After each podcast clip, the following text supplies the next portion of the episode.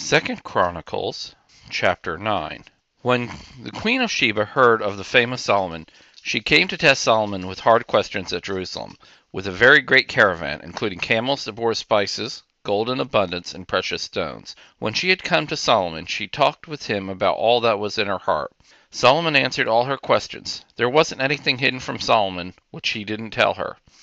When the queen of Sheba had seen the wisdom of Solomon, the house that he had built, the food of his table, the seating of his servants, the attendance of his ministers, their clothing, his cupbearers and their clothing, and his accent, ascent by which he sent, went up to Yahweh's house, there was no more spirit in her. She said to the king, It was a true report that I heard in my own land of your acts and of your wisdom. However, I didn't believe the words until I came and my eyes had seen it. And behold, half of the greatness of your wisdom wasn't told to me.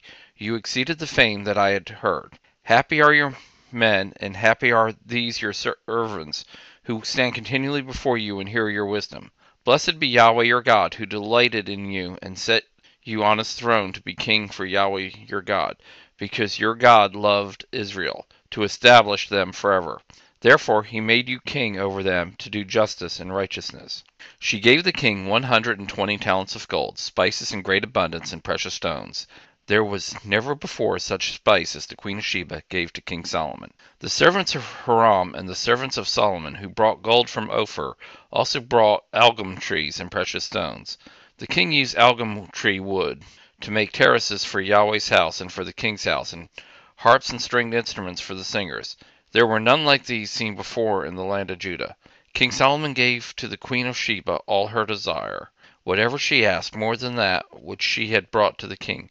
So she turned and went to her own land, she and her servants.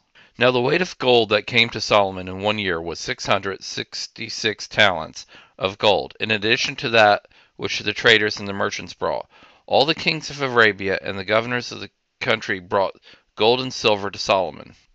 King Solomon made two hundred large shields of beaten gold.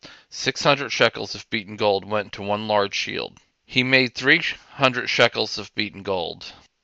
He made three hundred shields of beaten gold. Three hundred shekels of gold went to one shield.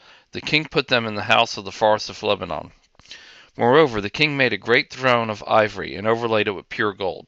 There were six steps to the throne, with a footstool of gold which were fastened to the throne, and armrests on either side by the place of the seat, and two lions standing between the armrests. Twelve lions stood there on one side, and on the other on the six steps. There was nothing like it made in any other kingdom. All King Solomon's drinking vessels were of gold, and all the vessels of the house of the forest of Lebanon were of pure gold. Silver was not considered valuable in the days of Solomon, for the king had ships that went to Tarshish with Hiram, Hiram's servants. Once every three years the ships of Tarshish came bringing gold, silver, ivory, apes, and peacocks.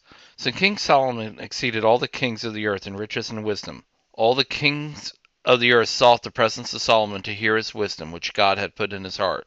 They each brought tribute vessels of silver, vessels of gold, clothing, armor, spices, horses, and mules every year. Solomon had four thousand stalls for horses and chariots, and twelve thousand horsemen that he stationed in the chariot cities with the king at Jerusalem. He ruled over all the kings from the river even to the land of Philistines and to the border of Egypt. The king made silver as common in Jerusalem as stones, and he made cedars to be as abundant as the sycamore trees that are in the lowlands. They brought horses for Solomon out of Egypt and out of all lands. Now the rest of the acts of Solomon, first and last, aren't they written in the history of Nathan the prophet, and in the prophecy of Ahijah the Shilonite, and in the visions of Iddo the seer concerning Jeroboam the son of Nebat? Solomon reigned in Jerusalem over all Israel forty years. Solomon slept with his fathers, and he was buried in his father David's city, and Rehoboam his son reigned in his place.